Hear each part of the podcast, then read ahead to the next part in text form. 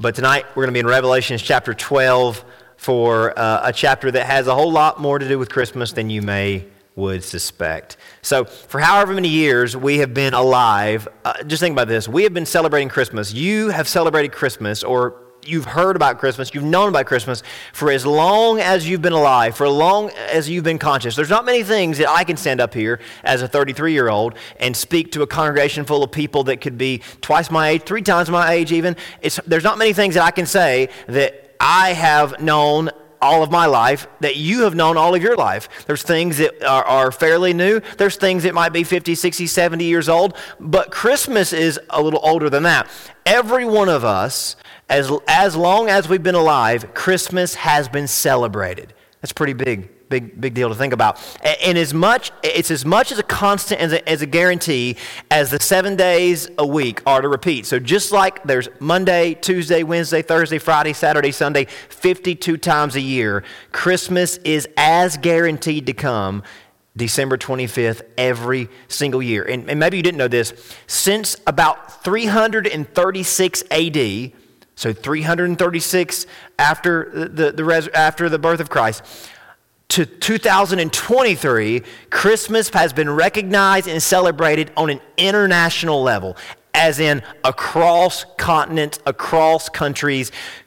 So almost 2,000 years, so, so just a little bit, you know, 1990 years, Christmas has been celebrated and recognized on an international level from around 330 AD to the year 2023 AD. So think about that. There's no other holiday that you can say the same about that across all the prevailing kingdoms of the world, no other holiday has been celebrated continuously for as long with no interruptions.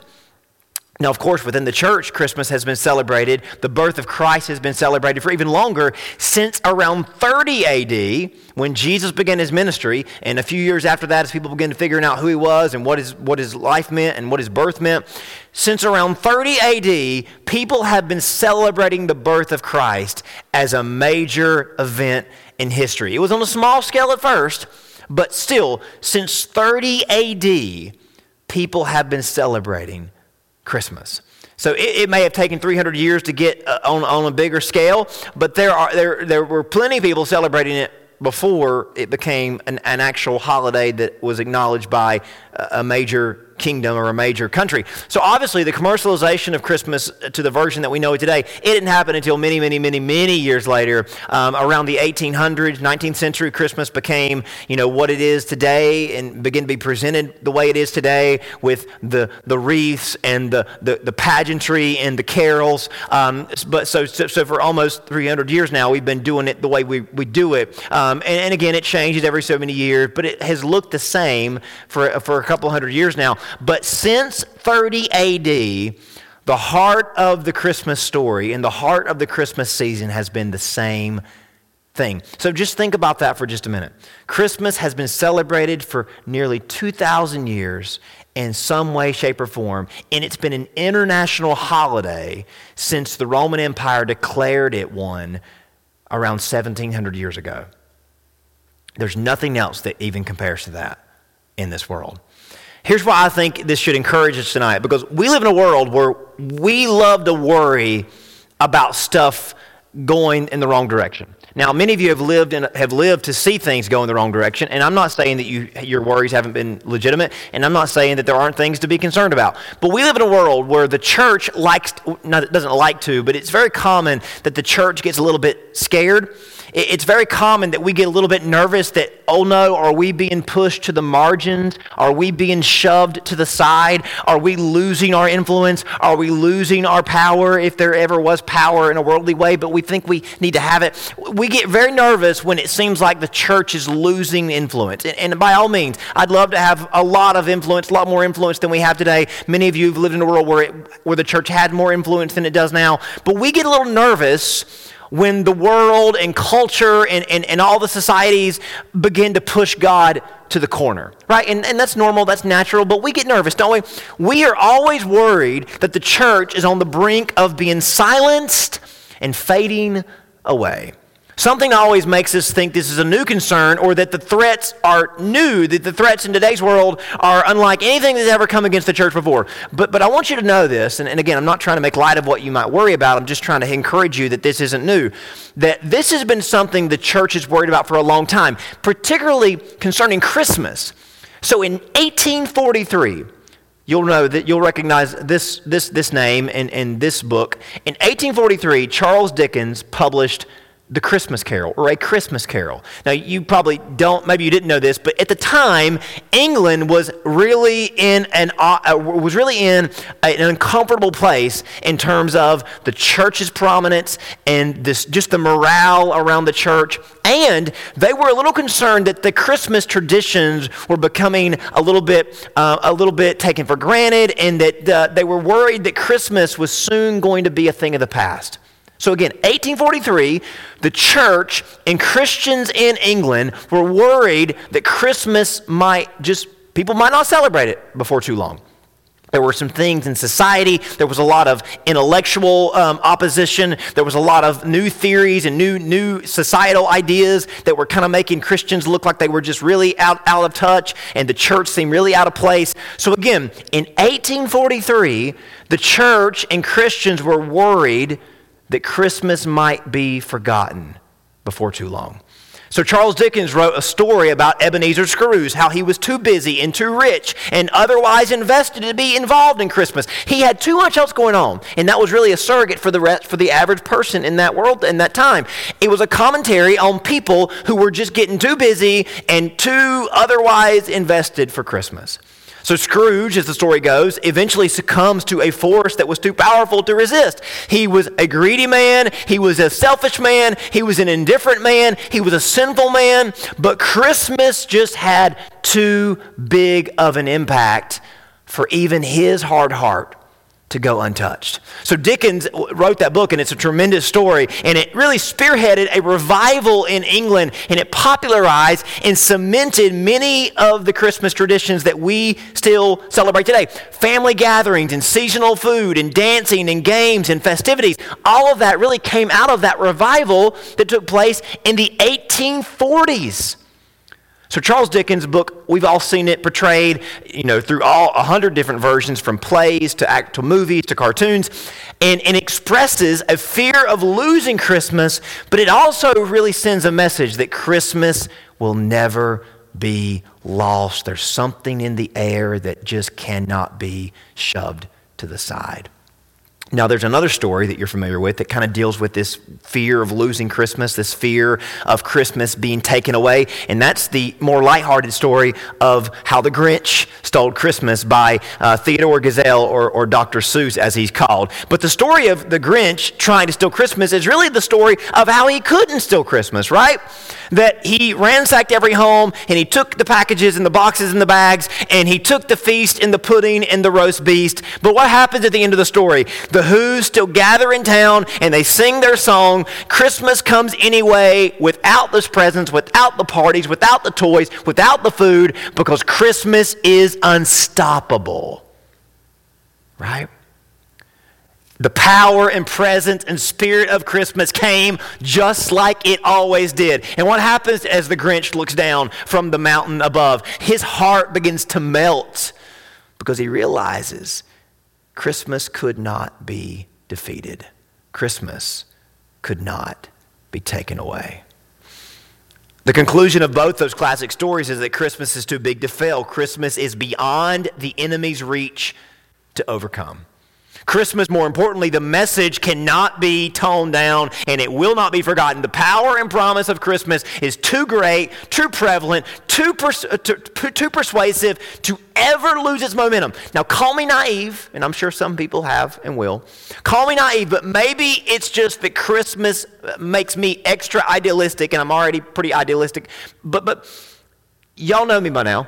I don't give in. I don't give a lot of room for the fear mongering that goes on the, in the world today because there's a lot of people that love to make us always on the edge and always afraid and always thinking we need somebody to come in and save the day when the Savior has already come and he has not lost and he will never lose.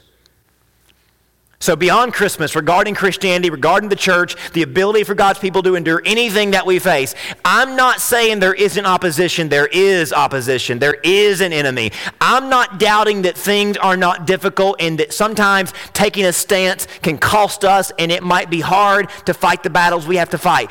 Don't get me wrong. The devil would love to see Christmas go away, he would love to see the church lose, he would love to see Christianity to die. But guess what? Try as he might, it will never happen. Never. Ever. You know why I'm so confident? Because the battle has already been fought and already been won. Satan tried to cancel Christmas before it ever happened, and he was unsuccessful.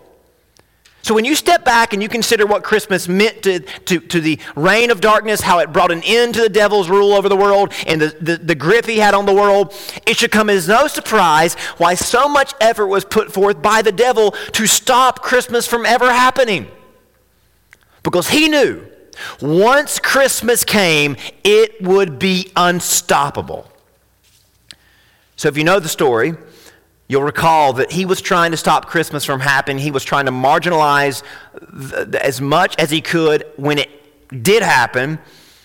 And we'll look at some of those stories in a little bit. But I want to begin tonight by looking at Revelations 12, which again might not be a text that you turn to frequently this time of year, but we're going to find out it's actually one of those few non gospel scriptures that gives us a broad overview of the Christmas story. It's much more a summary from the top down of what God has been doing throughout the whole redemption story and how the devil has been trying to oppose God's work again and again and again, but it gives us confidence that God has won and that we as his people can trust him no matter how hot the enemy's fire may get. To Revelations 12, uh, this is a, a, kind of a break in the Revelation story as it's telling us prophetically things that have happened, things that will happen. Revelations 12 kind of zooms out and says, oh, let me just kind of talk to you about what's been going on since the very beginning of time and how God's people can have confidence because of what God has been doing since the beginning.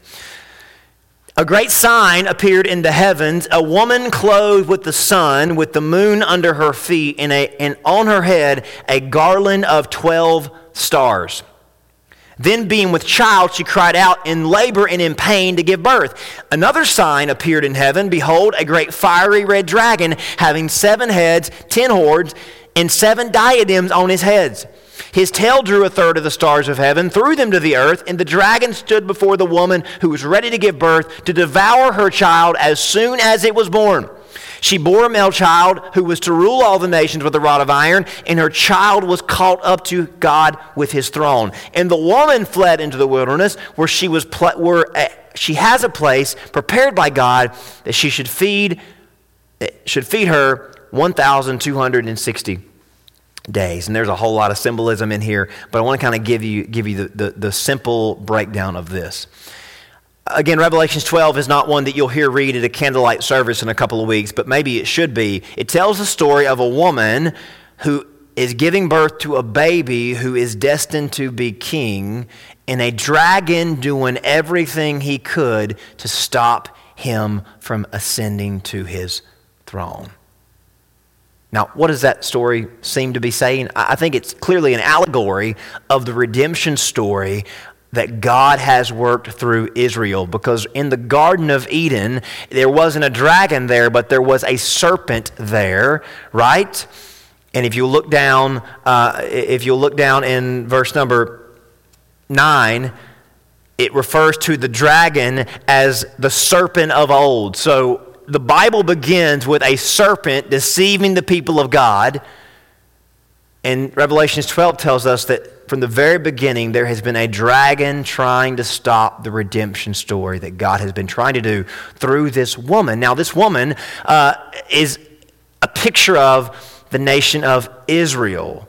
Israel is often personified as a woman. Uh, she's called uh, the, the, the, bride of God in the Old Testament. Uh, I think verse number one gives us a clear sign that this is a picture of Israel. Uh, it says her garland had 12 stars, so a wreath, right? Uh, she had a wreath around her neck, and the 12 stars of that wreath are a picture of the 12 tribes of Israel. So I think this is a picture of the nation of Israel. God chose Israel to bring a Savior into the world. The Savior was going to come through the nation. So, as if a woman was giving birth to a child, Israel would give birth to the Savior. So, I want to spend a few minutes talking about the unsuccessful attempts that Satan levied against Israel to prevent the Savior from ever being born. First, you'll remember that he came up against the original family of Israel. And what did he do with the nation of Israel? Uh, uh, again, if you think back to that story uh, when God changed Jacob's name to Israel, it, Jacob had 12 sons, the 12 tribes of Israel. Remember, though, Jacob calls that family, or the devil calls the family to turn on itself on itself. So, what happens in the story of Israel, the very first generation of the nation of Israel? Jacob's sons all begin to fight each other because one of them is favored over the other. Joseph is the favorite. So, Judah, the leader of the group, gets all his brothers together and they come up with a plan. We're going to sell our little brother, or we're going to try to kill our little brother. And when they did, decided not to kill him, they sold him into slavery and sent him to Egypt. And that was the first strike against Israel. And, and, and the, the devil's thinking, because he knows what's going on, there's about to be a famine that's going to take over the whole world. And if he can get Israel to be divided and he can, take, he can kind of begin to wound the people of Israel, they wouldn't make it through this famine. Well, the story goes that Joseph, their little brother, is sold into slavery. But y'all know how that, what happens next. Joseph ends up a, a servant of Potiphar. Now, if you read that story, you'll know that the Bible says that Joseph did not panic and Joseph never batted an and Joseph continued to trust in God. And what is repeated throughout that story? That God was with Joseph. And isn't that the theme of the Christmas story?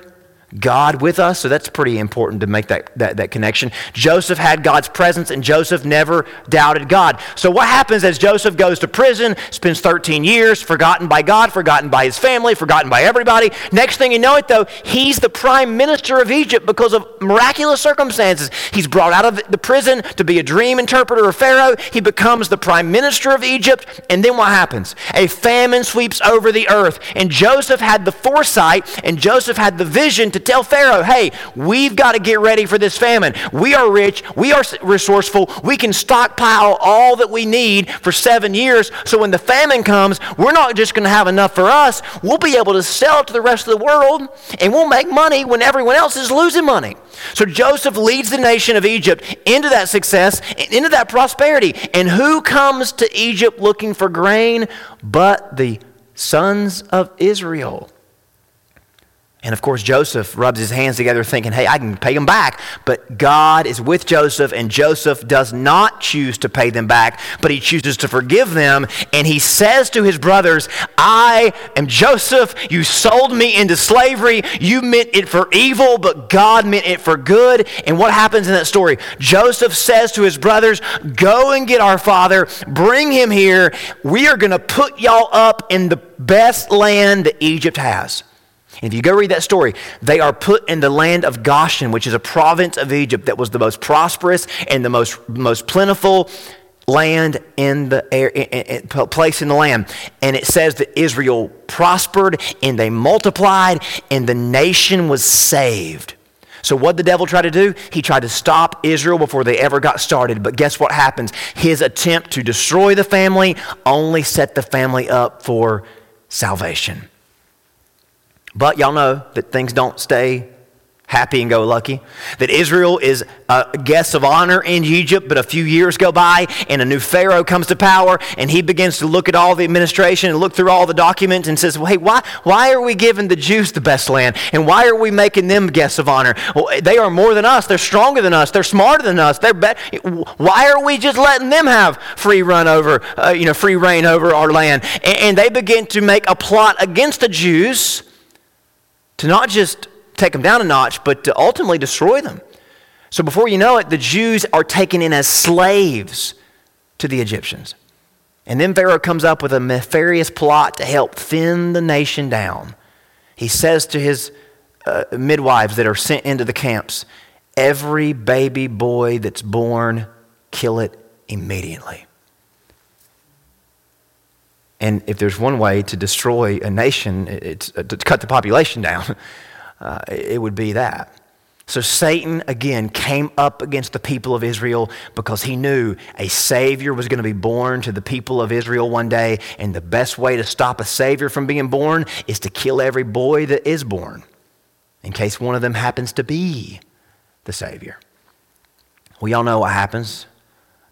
Not the Savior, but a deliverer is born and sent down the Nile in a basket because God protected him and spared him. Moses, Moses rises up as the deliverer, brings the children of Israel out of Egypt, and then leads them into the promised land. Again, saved from the fire, but there's more fires coming. As the nation gets established in the promised land, uh, another famine sweeps over the world, and the people of Israel are dying. Disease has taken left and right. And it didn't look good for the future of Israel, but God had a plan. Again, the devil's rubbing his hands together thinking, hey, it didn't work with Joseph, it didn't work with, with, with Pharaoh, but maybe it'll work with this time. But God had a plan. A young Moabite woman is married to a son of Judah, the tribe that was kind of the leaders of the nation. Boaz and Ruth are the family that God really begins to get the ball rolling for the redemption story. Because Boaz and Ruth, in the midst of a famine, in the midst of uncertainty, God gives them a, a son named Obed, gives them a son, a grandson named Jesse, and a great grandson named David. And King David would eventually unite the nation and would bring Israel to prosperity. And it's to King David that God makes the promise I am going to send a son through your house, and he is going to save not just Israel, he is going to save the world. But the devil didn't stop, did he?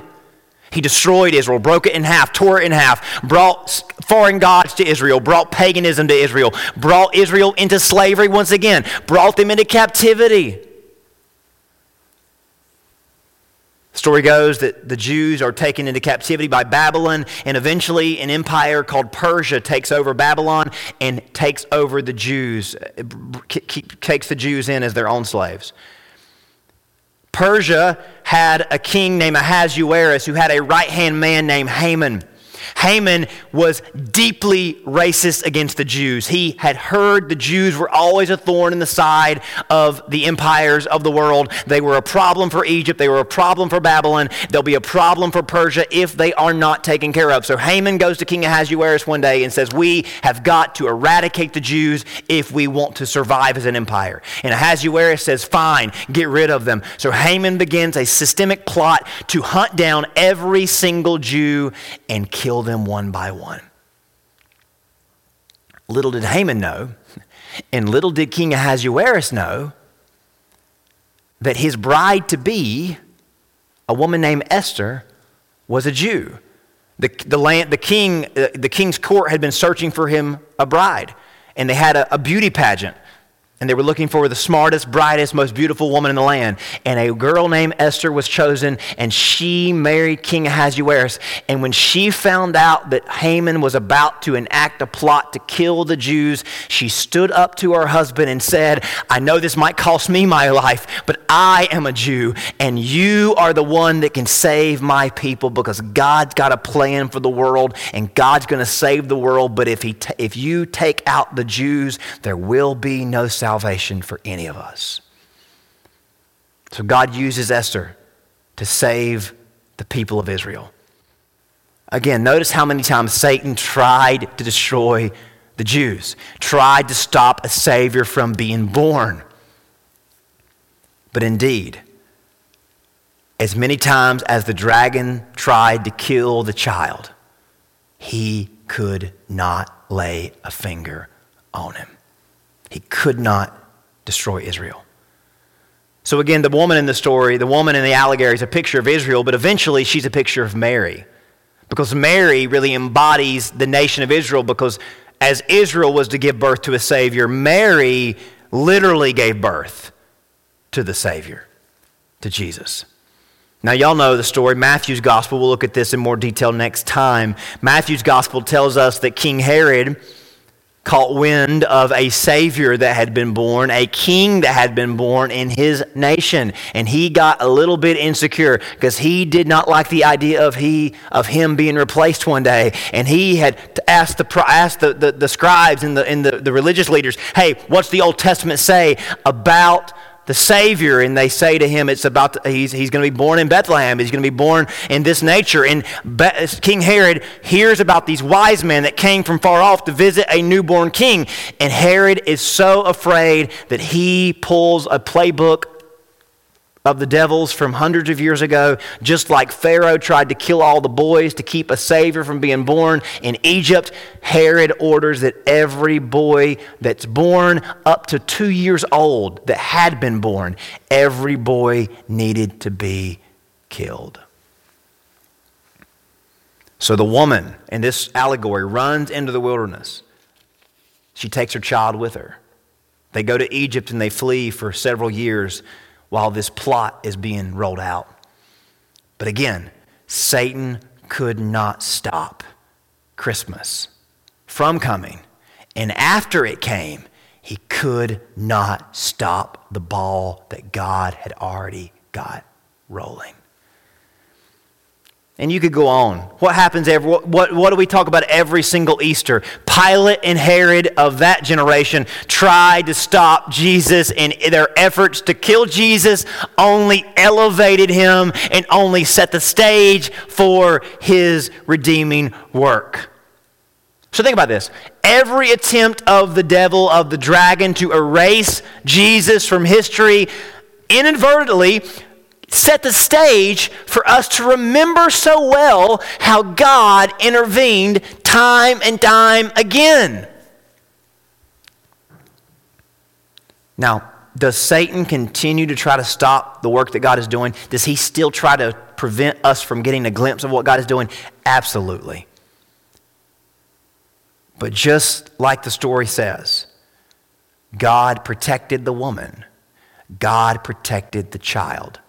That doesn't keep there from being a war. Verse number seven says a war broke out in heaven. Michael and his angels fought with the dragon, and the dragon and his angels fought. So when people say, "Is there a war on Christmas?" I, I you know, I don't pay attention to that in the commercial side of things. But is there a war on Christianity? Is there a war against the church? Absolutely, there's a war. There's been a war since the very beginning.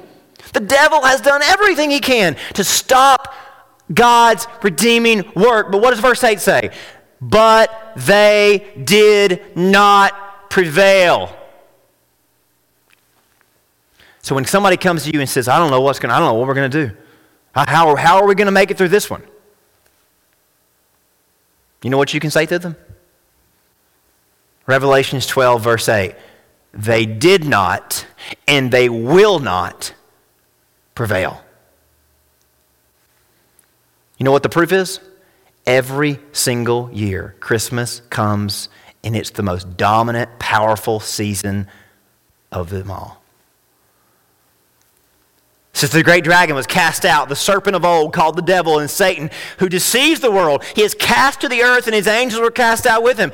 I heard a loud voice saying in heaven, Now salvation and strength, the kingdom of our God, the power of his Christ have come. For the accuser of our brethren who accused them before our God day and night has been cast down. And they overcame him by the blood of the Lamb and the word of their testimony, and they did not love their own lives to death. Therefore rejoice, all heavens, and you who dwell in them. Woe to the inhabitants of the earth and the sea, for the devil has come down to you, having great wrath, because he knows he has but a short time. Here's the, here's the thing the devil knows his time is short. He works diligently to discourage, but we know we have courage and we can endure patiently. We have nothing to be afraid of. If we believe in Christmas, if we believe in Jesus, if we believe in the unfailing, unstoppable God, Christmas will never fade away. Our faith will never fade away. Christmas expresses the persistence and embodies the preeminence of God. When we consider the backstory and how all this led through the nation of Israel redeeming the world, and yet the nation of Israel so oppressed, so over, uh, over uh, downtrodden, and so uh, surrounded, yet God continually held them together. And even though they fell short, and even though they struggled, and even though they didn't always believe, God never wavered, and God's promises never failed. And no matter how many minions of the devil that were enlisted to combat God and combat Christmas from coming and all that it stands for and combat the church that we are a part of today, guess what? He has not prevailed. We may go away. I may go away. America may go away. But the church will not be stopped. It will not be erased. It will not be canceled. You know, being a pastor, people send me all kind of stuff, and they say, Justin, have you, have you seen this? Have you watched that? Have you read this? And, you know, if we don't do this, or if this doesn't happen, if this election goes, people, you know, and I understand, I, I get it, I get it. But, you know, the church is at risk, the Christianity's at risk. Have you seen this? Have you seen that? And people will send me articles and videos, and they'll ask me if I watch this, and I usually don't watch it, not, not to be mean, but because I, I, I, don't, I don't really need to worry about that. I don't, I don't need to, to know what's the great risk, what the great uh, uh, uh, uh risk against us is, because, hey, I know there's always been one. There's been a war for thousands of years, but Revelation 12 8 says they did not prevail. And Revelations 12:8 tells me that they will not prevail. You know, the devil would love you to be overcome with fear and dread and pessimism and anxiety and dismay to make you lose your hope and lose your faith and lose your love and lose your peace and lose your joy. He would love to drain the Christmas spirit out of every one of our hearts because if we get dependent on any man made institution, we will be overcome. Christmas Christianity, the church, will only be marginalized if we believe the lies of our culture and the lies of the devil. Are there those who want to put a stop to the church and put a stop to Christianity? Yes, but it will never work. The promise of Christmas has the power to stay in our minds and entrench our hearts in peace because Christmas is about God drawing near to a world that had fallen away. Christmas sends the ultimate message of God's unconditional love. He took the first step toward us, He entered into creation, whether we would ever respond or not. The prevailing message of Christianity for the last 2000, for its 2,000 year run has been God has drew near to those that were fallen away, and that Jesus has come and opened a door for all of us to know God. That is our hope, and that is our faith, and there's nothing that can undo what Christmas started. The devil tried to stop it from coming, and he failed. He did not prevail. So I want to close on this thought. If God has so intricately governed the history of the world, and if God so, so meticulously guided the redemption story from beginning to end, how much more should you trust Him with your everyday life? If God had guided his people through every attack from the devil and brought Christmas to the world, brought Jesus to the world, brought the resurrection to the world, if God so intricately and meticulously guided and governed the, the church through all that it's been through, how much more should you trust him with every single thing that comes against you? Will the battle be hard? Will the battle be long? Will the weight be heavy? Yes, yes, yes. But is our victory certain? Absolutely. What does Revelation 12 11 says again? They overcame him, past tense, overcame by the blood of the Lamb, by the word, as in God's word. So we can rejoice. As Christmas comes year after year, it should remind us that God is totally in control. Nothing can stop His goodness. Nothing can come against His, play, his plans for our life. Our future is safe in His hands. Christmas should remind us more than ever God is with us, God is for us, and no work or word of His will ever, ever, ever fail. If we have this peace and this hope, then we have everything we could ever need. Listen, I can't drop into your mind whenever you or panic over something that's a big deal to you, but in the grand scheme of things, it's not that big of a deal. I can't drop into your mind and say, hey, you don't need to worry about this. I, I know that. But you know what? God can plant this seed in your hearts and your mind tonight, and He can remind you do you know what I've done throughout history? Do you know how many things came up against me and how many things could have prevented me from sending Jesus into this world? Do you know how many things tried to stop me from sending Christmas and from sending hope and sending salvation? Everything you could ever imagine. And I did not lose any battle that I had to fight. So, Christmas is indeed the most wonderful and merry time of the year. It gives us joy and it gives us hope and it gives us peace that should sustain us through any battle we face. Christmas should remind you that God's plans never fail and that God is a good God. He has, a sal- he has salvation for you, and you can trust Him always. Let me pray for you. Heavenly Father, thank you so much for the promise of Christmas. Thank you for the reminder that we have in Christmas that you never fail. No word of yours ever fails. The devil did not prevail and he will not prevail. And as your people face many battles, many hard, frustrating seasons, there's nothing that you cannot bring us through. Christmas is the proof of that because you brought salvation into the world. The devil couldn't stop it. And since Christmas has come, nothing, nothing can stop the work that you have started. The devil lost. Victory is here. And that's the end of the story.